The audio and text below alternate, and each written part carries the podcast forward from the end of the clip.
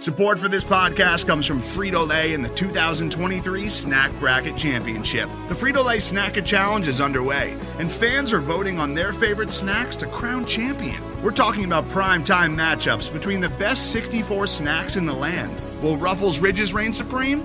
Can Doritos defend their dynasty? Or will Smartfood use their smarts for a surprise upset? Only you can decide. Get in on all the action for a chance to win up to $1,000 or a year's worth of snacks. Let your snacks be heard. Just go to fritolaysnacket.sbnation.com to vote and enter for a chance to win. No purchase necessary. Sweepstakes ends April 3rd, 2023. Void where prohibited. Year's worth of snacks awarded in the form of 52 coupons, each good for one bag of chips. See official rules at fritolaysnacket.sbnation.com.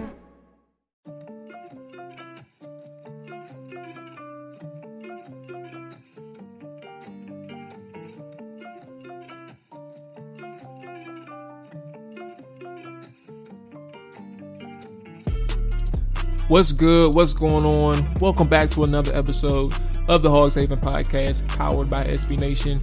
You can find us at hogshaven.com, at hogshaven on Twitter and on Facebook. I am your host, Marley Maul. Jamual Forrest, you can find me on Twitter at Let Maul Tell It. Do not forget the U. On the show today, you know what time it is, man. We are previewing week two of the Washington Commanders season. Can the Commanders go 2 0 against the Detroit Lions? We'll find out. But we do have Jeremy Reisman on. Uh, Jeremy Reisman covers the Detroit Lions for SB Nation's Pride of Detroit. He'll be joining me in the show, shed some insight into the Detroit Lions. And then we have the good man, my guy, Lynnell Willingham. Lynnell covers the Commanders on the Team 980 and 1067 The Fan throughout the week and on Commanders game day uh, those Sundays. Lynnell and I, you know, we spoke on our three keys to a Washington win, um, and a few random Commanders topics that were important as we approached the matchup versus Detroit. Um, if you find yourself some time, let's go ahead and knock this thing out right quick. If you find yourself some, with some spare time today, uh, you know, it takes two seconds to leave that rating and review. We truly appreciate it. Um, and it helps the people the potentials know that this is a quality podcast worth listening to. We definitely appreciate that thing over there um, as we continue to build this platform up. Um, and nonetheless, as always, we appreciate you all for watching um, or listening, watching soon because video will be coming out for the podcast, but uh, not right now. um, not right now.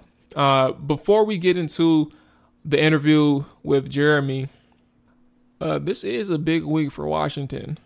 Uh, but I don't want to make it seem like it's a big week to the degree in which you know you have to go two and zero oh against the Detroit Lions. I'm not in that boat. Um, I don't think that you have to go two and zero. Oh.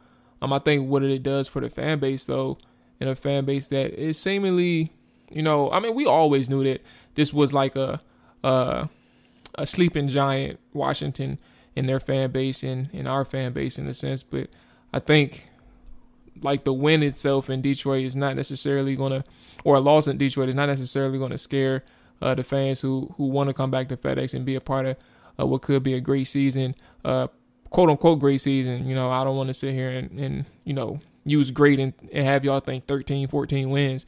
Um, you know, that's obviously a good thing if it happens, but um, you know, it's not going to stop them from showing up at FedEx Field, right? And and being a part of this season in whichever way that they want to contribute. Uh, but I don't think that the Detroit game is necessarily a must win. Uh, but ultimately, the importance behind this is more so understanding that the, the opportunity that you have in front of you. Now, you did escape against the Jaguars. You you you were able to overcome three turnovers from an offensive standpoint and beat the Detroit, uh, beat the Jacksonville Jaguars. Excuse me. I mean, now you have another opportunity against the Detroit Lions, and where uh, they're a little bit more experienced. They have veterans in important positions, uh, specifically the quarterback position, and you have player coaches who have seen a ton of things and they have experience and can help their players out as well. Uh, but they also have some talent too. Like that offense is, is something serious in Detroit. And I'm not going to sit here and tell you that they're a top 10, top five offense, um, but they are much more coordinated. they are much more coordinated than the Jacksonville Jaguars from a just from a team standpoint and obviously from an offensive standpoint. Uh, I think there's one thing that you'll. I mean, we'll talk about it all when we get to Lynnell. uh, specifically, and, and, as we break down our keys to the game. Uh, but uh, I think that this offense for Detroit is going to be much more, much different and much more challenging for the Commanders' defense than the Jacksonville Jaguars. And then the Jacksonville Jaguars offense, just think about it like that.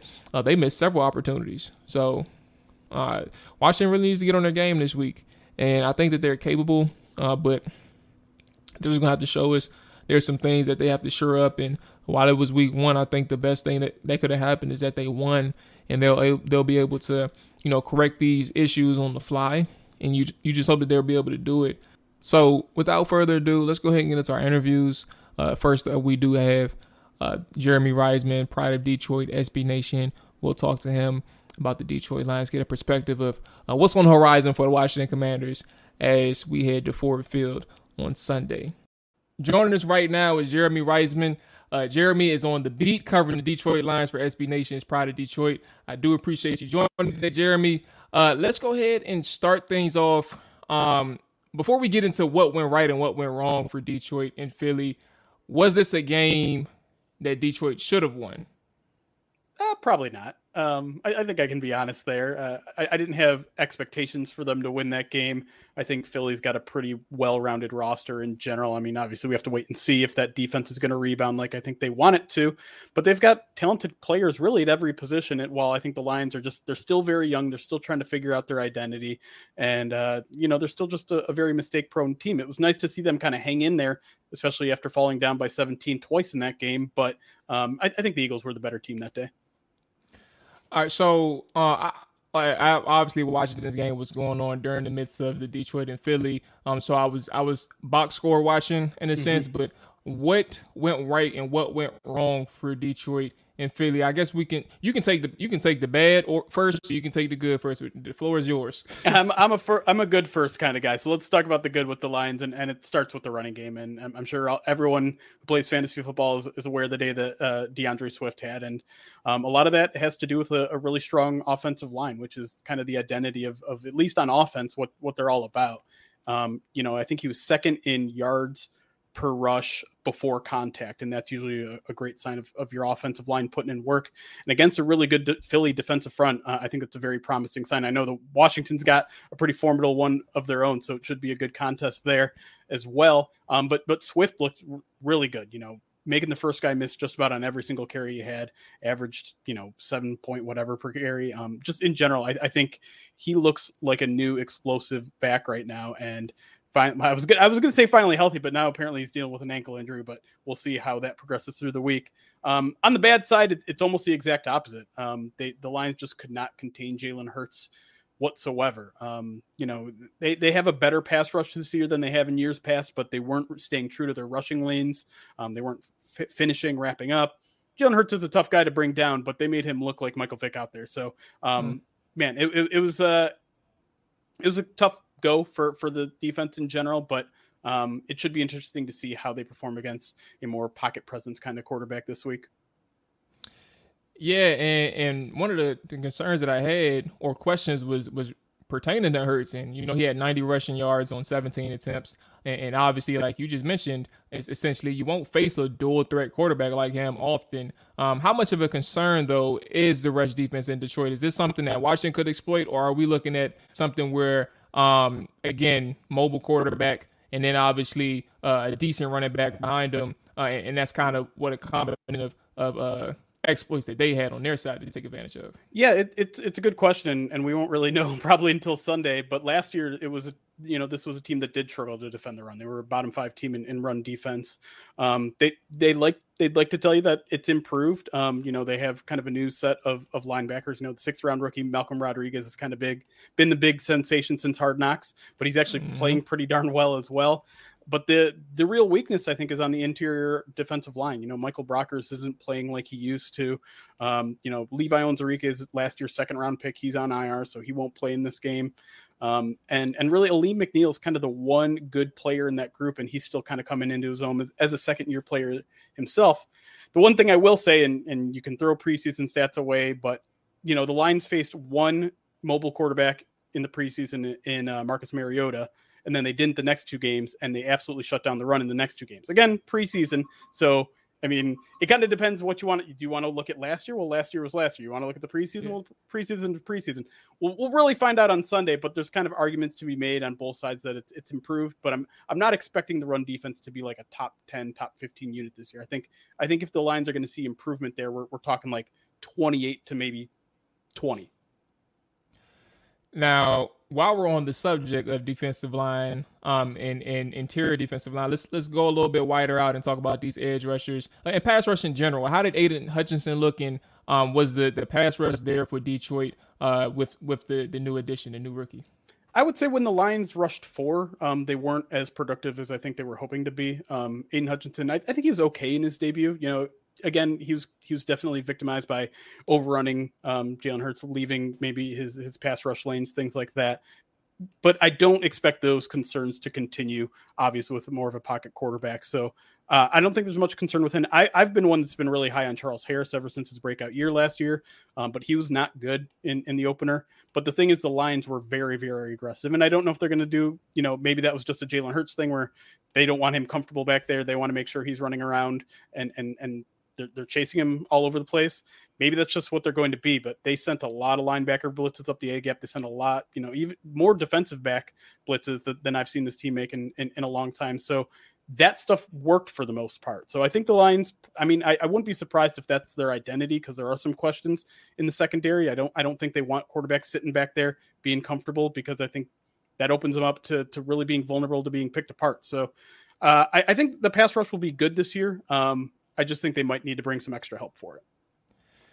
My and what kind of so like when I listen to Dan Campbell speak, like I, I was a fan of the hard knocks this year and and just in general, like last year when he did his pressure, um, I thought it was I thought it was off the wall. But I was like, you know what? I'm here, you got my attention, I'm locked in, right? I'm, I'm here for it. But just to that point of, of how he speaks and how he wants his teams to to play, like the makeup is more so about uh, the trench work and, working in the trenches and dominating the trenches. And it sounds like the offensive line is there um, based on what you all did against uh, the Philadelphia Eagles. But uh, the defensive line is something where uh, it, it's still a work in progress, which is perfectly fine, obviously, two years into your regime as a head coach. When it comes to Dan Campbell and, his ability to to right the ship in Detroit, uh, obviously we had an insight uh, thanks to Hard Knocks, but from a person who lives this on a day to day and covering the team, uh, just not not even exclusively dealing with hard knocks. How has Dan Campbell worked to kind of right the ship in Detroit? Is this something that you all are buying in, or is this more so like a wait and see type of situation?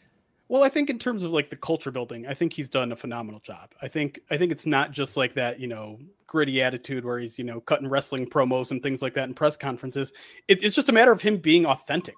Every day he's like that, like he's being his true self. Whether he's in front of the media, whether he's in the locker room, whether he's out there on the field, he's being the same self that he is and that's something that that people respond to in general in any any form of life. Like if you're just being your authentic self people are going to gravitate towards that and appreciate that. And so i think he's got the respect of just about every single person in that room. And and the fact that he surrounded himself with with smart coaches and former players like that that's the big thing that they highlighted that's the one Knocks, thing i noticed. That it's a huge All thing right? players.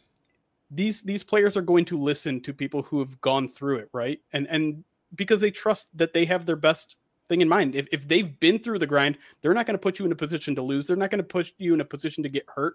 They've got your best interest in mind. And and when you've done it yourself, when you've gone through that grind yourself, like it's it's a fraternity, having been in the NFL period. And so, I I think I think it's a really interesting process that they're doing, and it feels like something new that not a ton of other teams are doing. You know, it's not it's not unheard of that former players like, yeah. Uh, if I'm not mistaken, I I think Washington just recently I can't remember who he was. Kerrigan. Yep. Yeah, that's right. Kerrigan, and, and even the staff. defensive line coach uh, that they elevated when they fired Sam Mills, former player as well. Yeah, so it, it's it seems like it's a new trend, and the Lions have just kind of taken it to the extreme. They've got seven or eight guys who've played in the NFL before on their coaching staff. Um, so in terms of just like the culture building and the trust between coaches and players, that is incredibly strong, especially for a team that's only won three games in in, in this regime's history. Um, I, I, think that the part that's still lacking though is just like the actual on-field improvement, right? We've seen some players get better, and and I think I think that's a testament to the coaching staff, but the, there's still a long ways to go, and uh, and we'll that part I think everyone has to wait and see. And considering Lions fans have have gone through the okay, the culture is here, or you know we finally got the new head coach, whatever, like there's a lot of them that it's like, okay, but show me. But a fair amount, but but at the same time, like there is a, an extreme amount of Dan Campbell mania in Detroit too, because he's he's he's a hard guy not to like.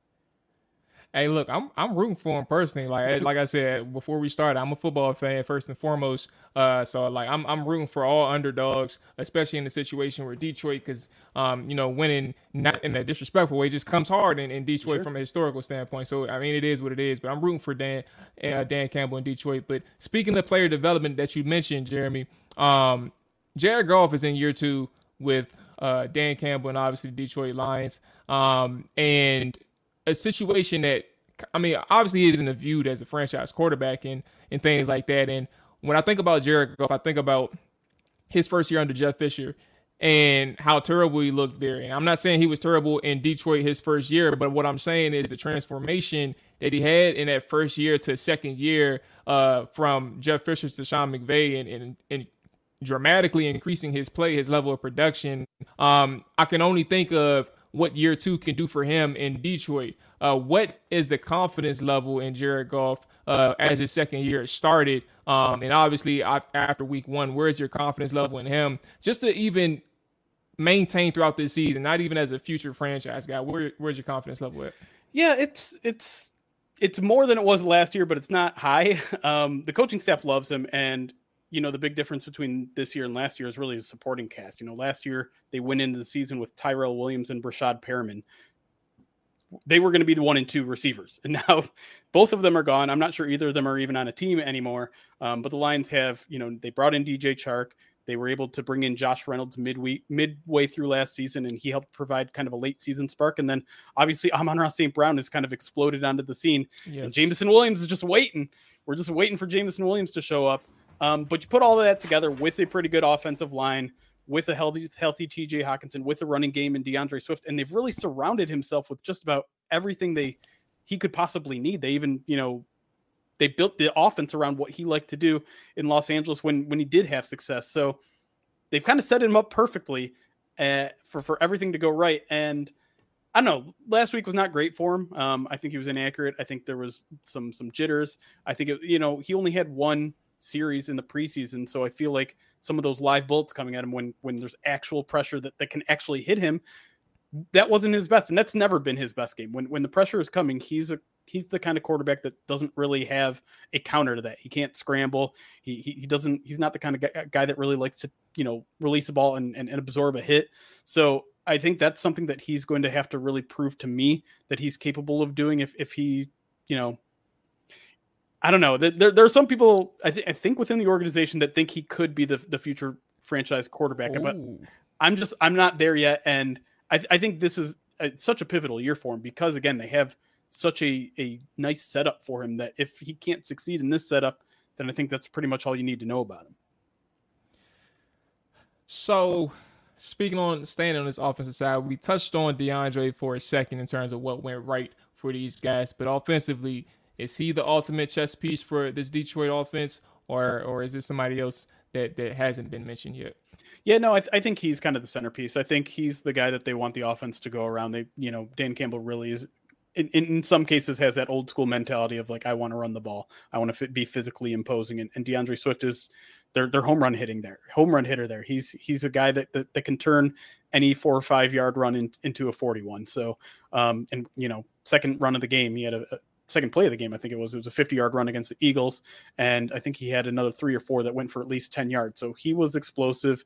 Um, and and then and, and then I think they want to build off that play action, and that's something that Jared Goff was really good at in Los Angeles. And when he was good in Los Angeles, he had a really good running back. Um, and so th- I, I think they're really just trying to rebuild some of that stuff. But but they are trying to push the ball downfield a lot more than they did last year. You know, last year Jared Goff I think averaged the lowest average depth of target in the league. You know, just not just thinking and dunking all the time. But now that you have DJ Chark, now that you have Josh Reynolds, now that um, you know when Jameson Williams comes back, they're going to have a lot of deep threats. And and we saw DJ Chark catch a 22 yard touchdown. You know, they didn't test deep as much as I think that they wanted to last week. But again, mm-hmm. if if they're if they get the running game going, if they can get pressure, um, you know, subdued by by Washington, I, th- I think they're going to take some deep shots as well.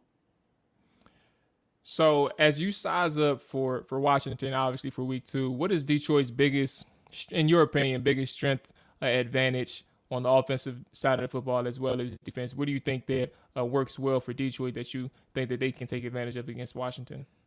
Yeah, I think it, it's it's definitely on that offensive side of the ball, and and I you know I think because Washington has such a formidable defensive line, especially in the interior, I'm not I'm not going to go there.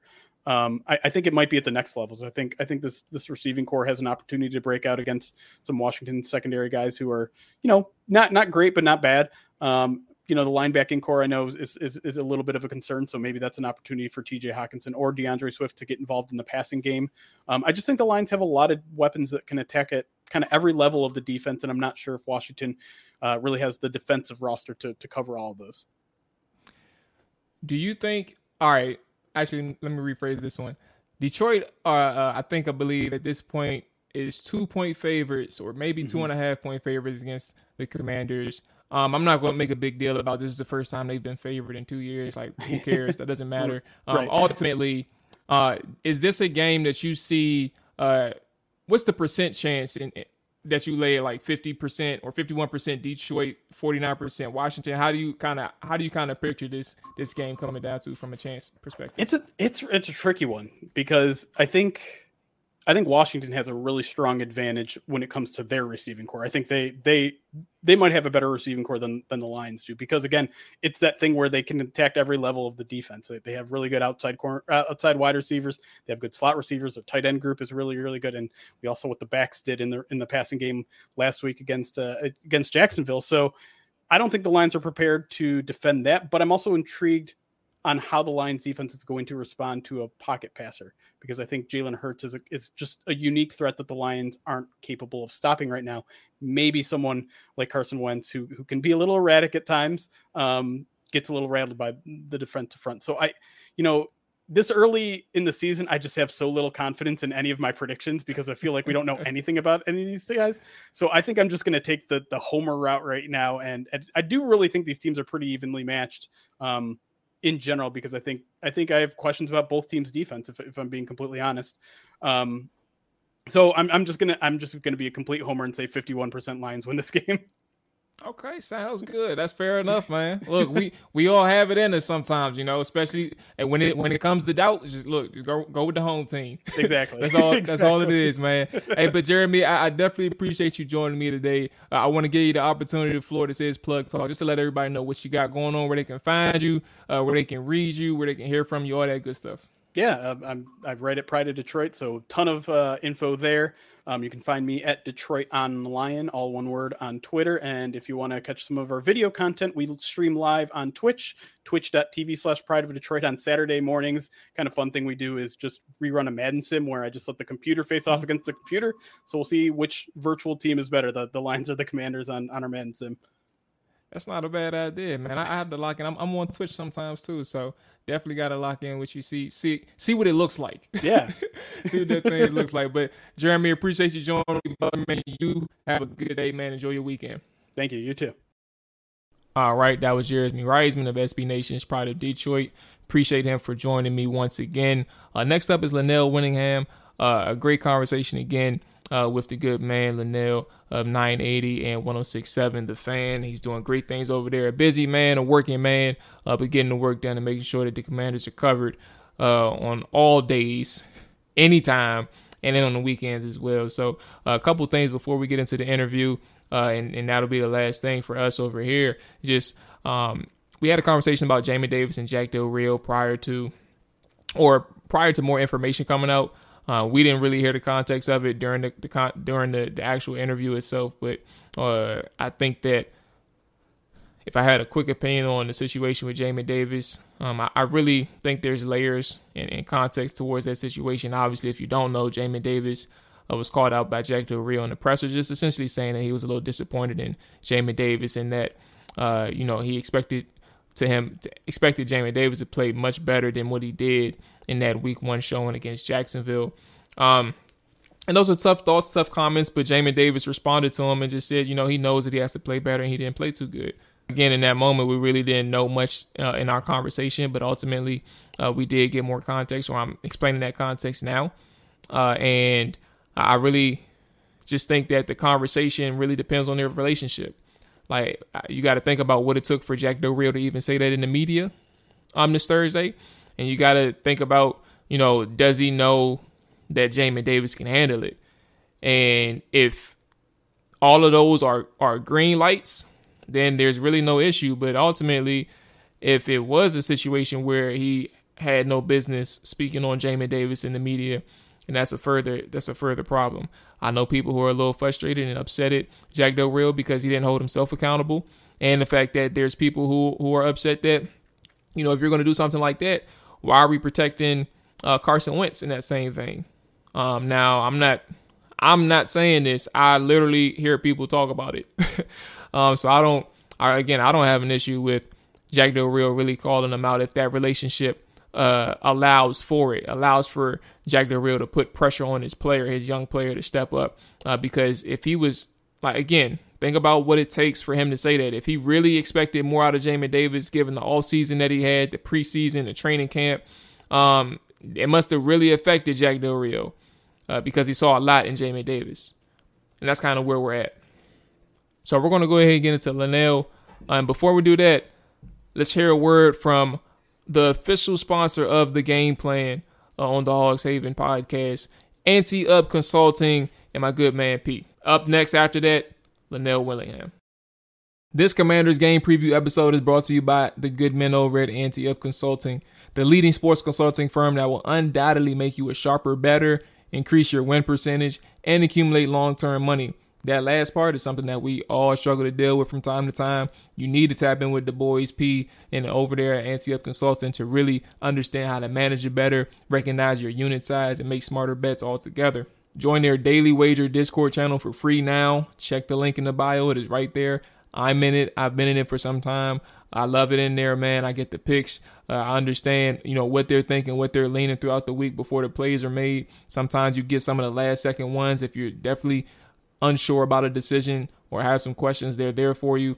And hit up P to inquire about their one-on-one services to help you win weekly, manage your betting units, and learn the ins and outs of sports handicapping. Speaking of P, let's hear from P about his best bet for week two. This week's best bet, I'm going to take the Jets plus seven points. Um, the Jets, I believe it's a faulty final last week. They had over 100 more yards than the Ravens, 11 more first downs.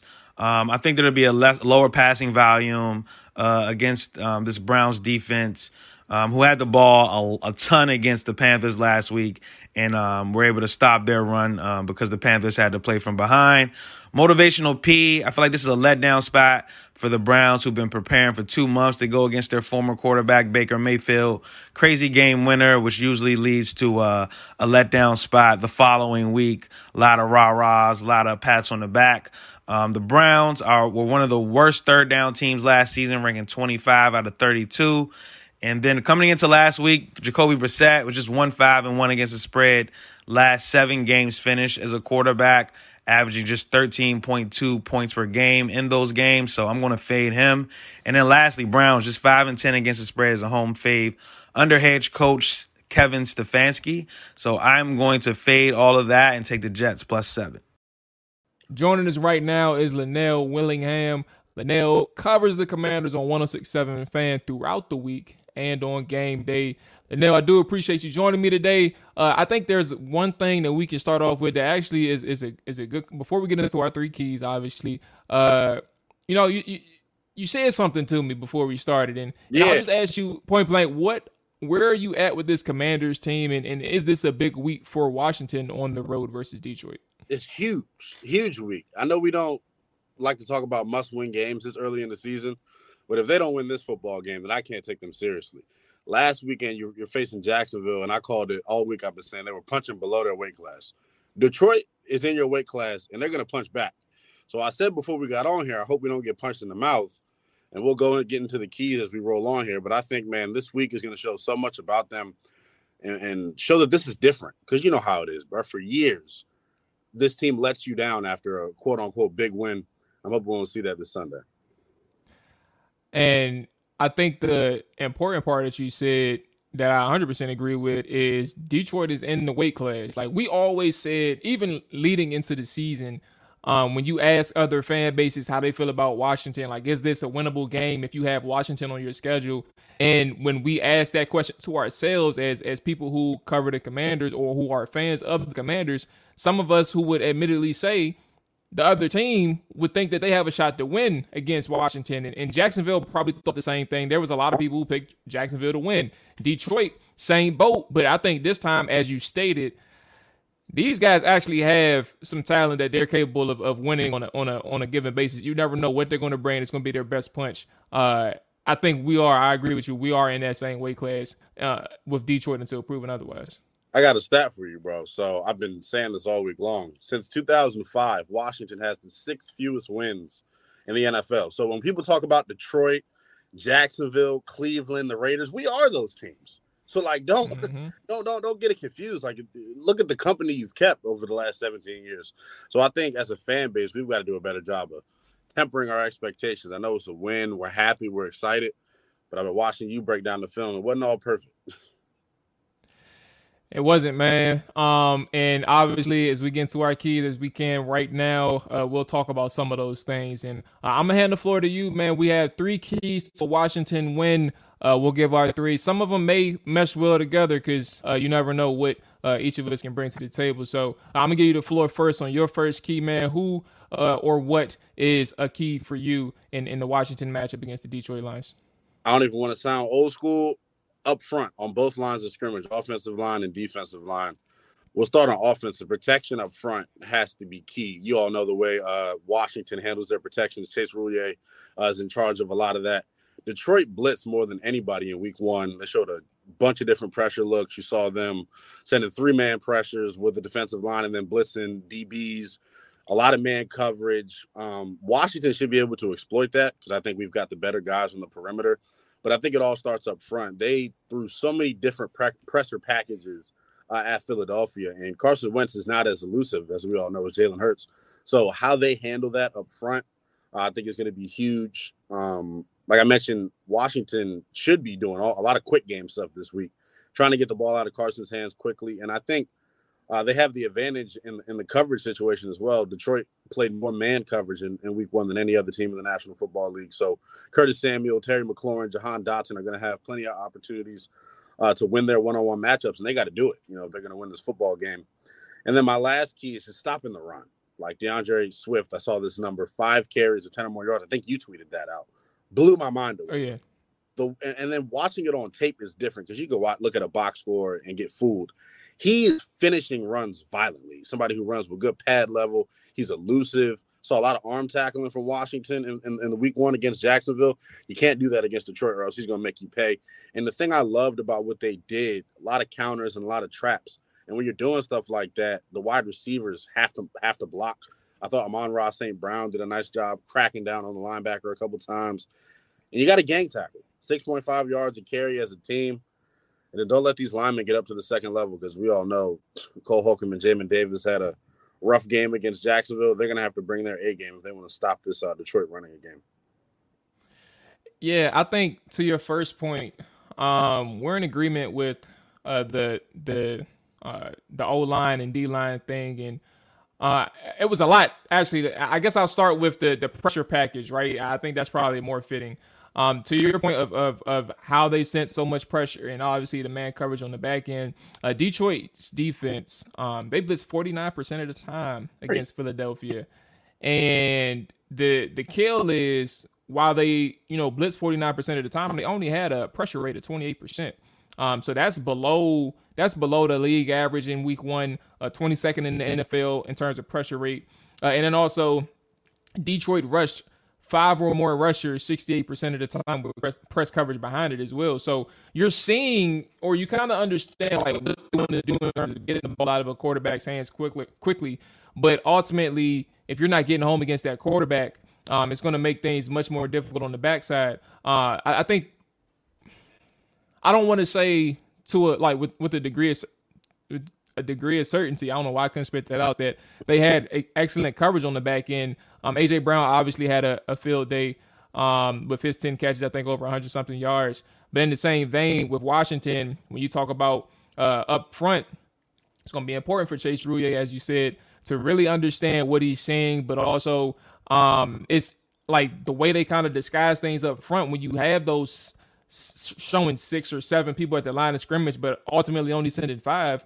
Like you got to hit. Like it's it's sometimes it comes it comes a gamble, but you got to understand like where that pressure is likely coming from. We're not the experts here in terms of like what their day to day game plan is going to be like, what their keys are, what their tails are to say that the the extra the extra man, the fifth man is going to be on the left side, and we need to slide protect over to the left side and leave uh, Sam Cosmi on the ISO one on one with whoever's out there. Uh, we don't know any of that stuff, but ultimately, to your point, uh, with that offensive line for Washington, uh, it's really going to come down to understanding where that pressure is coming from to give Carson Wentz some time because uh, I think the the best thing that Carson Wentz did, one of the best things that he did in Week One, um, was also like show that the, the ability to stay calm in the pocket but mm-hmm. also deliver timely timely passes. Like he wasn't always uh perfect in terms of getting the ball out of his hands quickly, but he did help his offensive lineman out in terms of when he when he did have pressure, making sure that he found those checkdowns and things like that. But ultimately, if you're not able to pick up the blitzes the way that um because Jacksonville doesn't, they had a lot of soft coverage on the back end, but Detroit is much more aggressive. So if if you're struggling up front against Carson Wentz, or excuse me, against Detroit, and Carson Wentz is having to deal with that on a quarter one basis up until quarter four, it's gonna be a long day. Yeah, I agree, bro. And like you said, it's about winning your individual matchups up front. Because, like you said, they did a lot of bluffing. I like to call it. So they'll walk down seven, they'll walk the safety down in the box, and the hands up dropping. You can't get confused if you're watching. I can see it now, bro. Because one thing I like from Carson Wentz was you know, he got the ball out of his hands quickly when he needed to, but sometimes he held the ball too long. You're not going to be able to do that. I believe he was like second in the NFL uh, in week one and holding the football and how long it took from the snap to throwing the football. I didn't even know that. Yeah, That's so he's better with that because um, I don't think you're going to have that that ability against Detroit. Like you mentioned, Jacksonville presented a similar problem because they they showed a lot of pressure looks too, but the difference was like you said, they're playing soft coverage behind it. Detroit's in your face playing man to man defense. Terry, Jahan, Curtis, Logan. I think we'll see the debut of Cole Turner this weekend. Everybody's gonna have to win their one-on-one matchups on the outside, and I have confidence that they'll do that because if you look at Detroit secondary, like it's not very good. There's a reason Philadelphia was able to exploit them. Yeah, and, and, to your to your point, back back to the receivers, Jahan, Terry, uh, J.D. McKissic, Antonio Gibson. I think those are probably going to be like the four main guys for me. Obviously, we know what Curtis Samuel can do, but I think given uh, how the the coverage is. Uh, and, and, it's gonna be it's gonna be interesting to see like how things actually play out because when you understand week one and uh, I think tendencies are always important to really uh, uh, look back on because like obviously if you're playing so much man coverage and you're going up against a team in Washington who I think as we said like they have a lot of people on their on their offense who can beat man coverage. Like it's not it's not difficult for them to beat man coverage and create separation. So how are you going to defend against something like that? Are you going to play a little bit softer, or are you going to be up in their face a lot? Jahan, from what I understand, because I didn't fully I didn't fully focus on Jahan when I look back at the Jacksonville film and I looked at the the offense from a collective standpoint and the offensive line. But uh, some people were saying, and I will verify at some point, but he was struggling to get off press coverage when he saw some of those looks. Um, so it'll be interesting to see uh, what his matchups looks like against Jeff Okudah and things like that. I don't know if I buy that all the way. I'll, I'll, I'll yeah, I'm about to say that's why I said that's why I had to put that I had to put that little uh, bookmark out there. I was like, hey, I'm gonna I'm gonna circle back to this. But I think if all else fails, you'll see what the truth is against a team like uh, Detroit, who's actually much more aggressive. That's kind of why I put it out there. I floated it out there for a second, but I'm not going to sit here and say that it's the truth. We'll we'll see when that time comes. Um, but yeah, just to the point, uh, of really being being able to beat those man coverage things. JD and, Antonio Gibson is going to be important because if you can see what they did against Jacksonville and being able to work uh, the middle of the field and even cross the, the the the offense in a sense, trying to work certain routes and things like that, like that corner route, um, crossing crossing the, the formation of the offense and, and working the the field side and things like that. I think, or the boundary, excuse me. Um, it's going to create a lot of opportunities for these guys, but uh, we'll see. I, I, think the pressure part is is what's really nerve wracking um, because I, I just don't know to what degree uh, they'll be able to handle that from start to finish because Jacksonville hasn't done that um, and they didn't do that. So uh, we'll see. I think another thing too for me on my side would probably be um, rush defense. uh, like you mentioned again, that that the trenches on both sides of the football. But I think it comes down to the defensive line and the linebackers for Washington, obviously speaking. But Jacksonville, I mean, excuse me, Detroit threw it 60, nearly 60% of the time. Uh, but that was mostly to do with them trailing. I, I don't think that they're an offense that really wants to uh, pass it that amount, that many amount of times. Like if they had an opportunity to redo and they didn't have the mistakes that they they had, like those, that pick six and um, just I think three straight three and outs or something like that. They probably try to establish a ground game and keep the ground game rolling if they could. So um, I, I, think that the, the the traps and counters that you mentioned, uh, it's important for Washington to really understand their keys and, and make sure that Jamin Davis and Cole Holcomb um, that's probably going to be a key part in the game because uh, if you have D'Andre Swift breaking off five runs that totaled 101 yards, uh, there, there's room for Washington to really uh, take control of the ground game and, and make uh, the Detroit Lions one dimensional. But it all comes down to how you defend those those gap scheme plays. So we'll see. But that's kind of my second key is more so the trenches and understanding that if you can control these guys from from reading your keys and and being aggressive at the point of attack, then you're probably uh, in a good shape to make uh, Detroit one dimensional against a Jared Goff who um he ain't look yeah he he's a veteran, but he ain't somebody that you you should be you should be thinking or or or having nightmares about. That's me saying things nicely.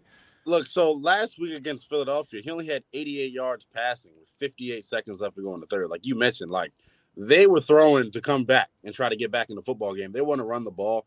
And like you said, with counters and traps, you know ball, bro. Your linebackers got to be on their best behavior defending stuff like that because a lot of the time you're trying to follow the offensive line. You can get in trouble doing that with some of the misdirection that Detroit likes to do offensively in the run game.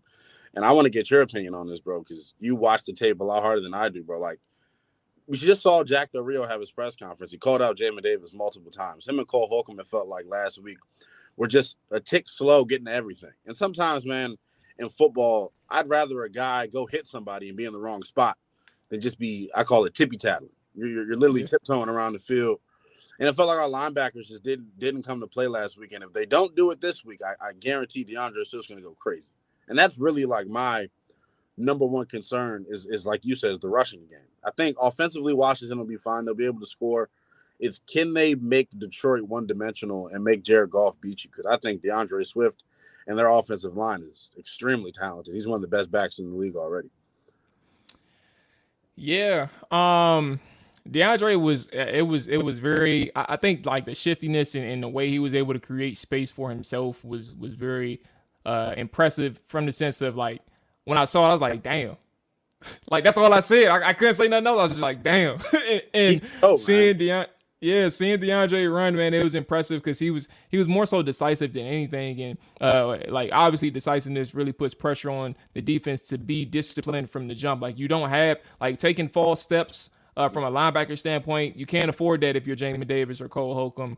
Uh, committing to to one area, obviously, and that's with the misdirection and, and obviously the pulling and and and the uh, the leaving the, the defensive lineman unblocked, all these other things, all these things to really think that you're in position where ultimately it's a play to get you out of position. Um, it's it's important and, and for Jack Del Rio because I, I, did in the moment in which we're recording this, I did just see it. It happened probably like an hour or two ago, but um, I, it was hard for me to process this because I really didn't know exactly how to feel. I did appreciate his honesty, but I will only appreciate that honesty if you had said that to Jamin Davis as well. Like I, I don't I don't know, man. It's it's hard because sometimes you know coaches. It depends on how they how they know their player. Like if you said something like that, I don't even know the tone. So I, I wish I heard it. You're I didn't hear the tone either. So you you talk. I, I, would rather you you talk to me about this one, Lynnell, because I, I have no idea how he said it. Um, but it sounds like uh, it, it will only be something we're we're bringing to the media is if you had that conversation with Jamin. And I think that's huge. And like you said, it's all about the relationship that you have with your players. I would hope Jack went and said something to Jamin before doing it. Exactly. That's I would hope. I would hope. Because look, I always say, look, I'm a, and I know the players think this way, man. We're you're a man, you're a man first at the end of the day. Like, forget football, forget everything. I'm a man at the end of the day. If you have an issue with how I'm playing, come talk to me. You're you're my coach. And we can go back to the preseason when Antonio Gibson put the ball on the turf. I hated that Ron Rivera went to the pre- went to the press room and was like, "Yeah, you guys ask him about this." If I was AG, man, I have a huge problem. Like Ron, why don't you ask me about this? You know what I'm saying? So I hope they went to Jamin. I didn't hear the tone of it either. So like, okay. once we get off here, I'll, I'll get a chance to go listen to it. This is kind of getting off topic here. I think success will bury a lot of the underlying issues that I think that they have internally in that building. I don't think Ron Rivera and Jack Del Rio get along very well. If you notice the demeanor and tone in his press conferences, he's always saying, "I leave that up to coach. I leave that up to coach. Ask Ron about this. Ask Ron about that." I've heard some things, and I won't divulge who I heard it from, but they, they don't see eye to eye a lot of the time. So that's interesting. Well, to be honest with you, Lynnell, I'm really not surprised. Like it's it's actually was a conversation leading into last season. Um, and, it's literally it's kind of crazy that you you brought it up because um on the Hogs Haven platform, at least I haven't spoke on it, but on Trapper Dive, uh, we we speculated and, and really did the math, like the calculating in our heads several times, and um the way in which uh, Jack Del Rio responds to questions uh, about from through the media questions that they actually pick up from Ron, like these Ron cues, and they're asking him, asking Jack Del Rio, like about situations and, and how he's playing his defense. And what does he do, Lynnell? He says, "Hey, talk to coach about it." Yeah, like, or if if he got a decision that that needs to be made, or if he says something, hey, you take that up with him. I'm gonna stay out of it. And I mean, I respect respect the Jack Del Rio for not getting messy, but uh, well, when it comes to football, not getting messy. right. uh, but but you know, it, it is something where it's like I'm not surprised, uh, and and obviously I know you, so uh, if you're hearing some things, again, it is what it is, and, and hopefully they can just take these dubs or, or hopefully have a successful season because um, we to know the pressure that's on Jack Del Rio, and and if he can't perform, then what we're what we're looking at is probably uh, something that's probably uh, consistent of Ron Rivera, Scott Turner, and to be determined in terms of coordinator. He'll be if anything goes negative this year, he'll be the first one to fall on the sword. I, am telling you, his seat. I always use the phrase "taki hot." his seat is burning. They're one. If, if they if they would have lost against Jacksonville, you would have been. I mean, we would have been talking about his job security going into this week. I think we're a bad, we're a loss. The combination of a loss and a bad performance defensively away from people calling for his job. It's it's contentious over there, and it's it's just, it's now starting to seep into the media and even being out there at camp. It's rare. Like I never saw them interact with each other. talking about Ron and Jack. And I thought the dynamic in their relationship would be so much better because you remember when in Rivera's first year he was dealing with the cancer. Jack Del Rio was the de facto head coach at that yeah. point. So I don't know if that time period did something to ruffle the feathers between those two, but you could just tell, man, they don't seem like they're like they're seeing eye to eye. And they fired uh, the assistant defensive line coach during camp, so Ron clearly isn't isn't afraid to pull the trigger on something. Yeah. Uh, although I do stand by one thing, I, I, don't think that I think Ron Rivera was doing it for somebody and not for him. Like I don't think while they, they, they say that you know he gave him the, the warning in the offseason, um, I, I don't think that this was a thing where he's like if he had if he had all decision left up to him, uh, he probably would have kept Sam Mills. I think he was pulling either for his players or for his coordinator, if not a combination of his player and his coordinator. Um, but my third thing and my final thing uh, was speak since we're on the defensive side. I, I saved the best for last is make Goff uncomfortable. um, you have to continue to pressure this week. I loved what Washington did against Jacksonville Jaguars, and um, and, and I think the the one thing that kind of hurt Jacksonville is uh, they did have some some inexperience up front, and really Washington made a, a living working that rookie center for for Jacksonville, but obviously having their wins against uh, the entire offensive line. Montez Sweat won often. Uh, Daron Payne won against Brandon Scherff a couple of times, and then you know Jonathan Allen did his thing on the left side or the right side of the defense. Uh, but ultimately, to to to to my third point, um, Goff is Goff's decision making. Uh, it comes really cloudy when he senses pressure. Like the ball is out extraordinarily fast. Like the ball is out quickly. It doesn't matter where he's throwing it to. Like he's just going to throw it to an area. Like he's just going to dump it off, and you have to force him into those poor throws and get Washington uh, your defense some opportunities and, and create some more uh, drives for your offense. Because I think uh, when I was watching, Goff was pressured several times against Philadelphia, and on the times that I saw that he was pressured, uh, he Philadelphia forced one interception and then they forced another one that should have been intercepted. So he had like a sub 50% completion percentage under pressure, and a lot of those, uh, or a couple of those, forced uh, some terrible decisions, and you have to take advantage of those for Goff. And like I said, when it comes to Jared altogether, he's not he's a veteran. He's not no superstar anything like that. But I think what what really hurts Washington if they aren't able to get this pressure or make it a consistent thing for Jared Goff is the back end. We talked about the, the issues or, or concerns with Jack Del Rio, but with so many, excuse me, with so many um uh blown coverages against the Jacksonville Jaguars and Trevor Lawrence not being able to take advantage of it, either it being from his his inaccuracy or being pressured. I don't think a quarterback like Jared Goff is going to miss that if you give him time. And no. that's that's my that's my ultimate concern. You have to make him uncomfortable. Yeah, he's a veteran, man. Like you said, look, he's not as athletic as Trevor Lawrence, but he can still make plays, you know, if you allow him to do so. And you mentioned the blown coverages, like that can't happen. Week one against Jacksonville, it's a good receiving corps. This is an even better receiving corps, in my opinion. I was listening actually to, to John Keim with Eric Woodyard, and he was talking about just the excitement that they've got in Detroit with that receiving corps. DJ Chark, Hockenson, Amon St. Brown, Josh Reynolds. Like they got guys so if you're Washington, like marrying up the pass rush and the coverage is going to be huge. Uh, I saw you tweet about this as well. I thought they did a nice job against Jacksonville with their their discipline and their timing when running some of these games and stunts up front. And I think the one thing is you got to be careful with how much you call that as as a defense because you're leaving yourself vulnerable uh, against the run. So Mm. As long as they can, you know, find ways to manufacture pressure with four. I don't even think manu- manufacturing pressure with four is that key against Goff. You can send the kitchen sink because, like you said, it's all about making him uncomfortable and then banking on him not being able to find the open guy.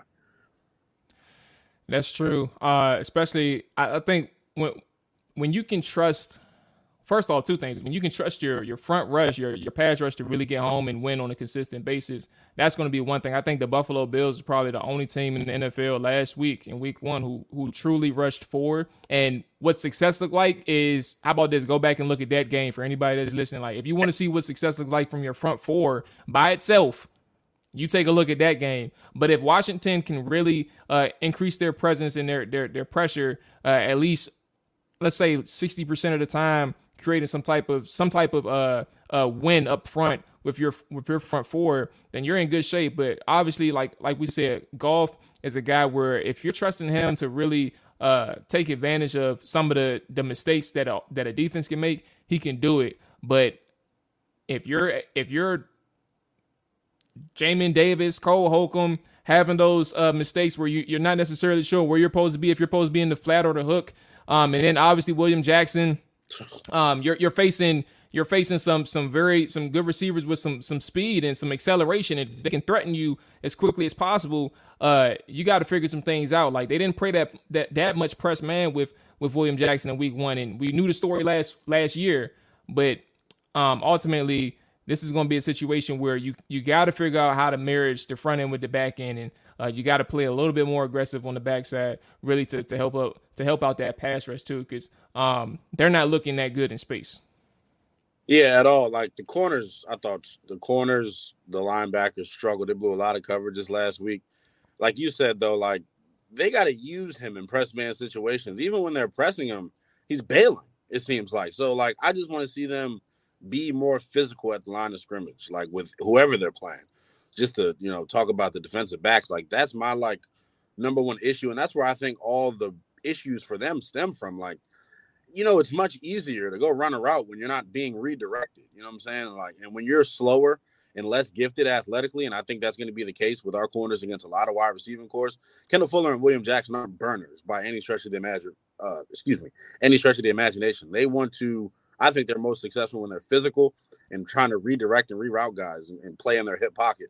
But you saw a lot on Sundays. Zay Jones and, and Marvin Jones just running away from guys. So hopefully we don't see that on Sunday.